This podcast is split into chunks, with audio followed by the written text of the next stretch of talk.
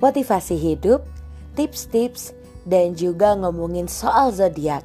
Yang pasti gue pengen banget nih untuk ngasih info ataupun semangat buat hidup lo dan kita juga sama-sama belajar.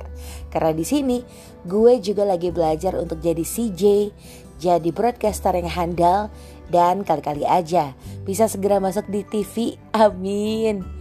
Dan untuk itu semuanya perlu banget yang namanya latihan. And this is my exercise.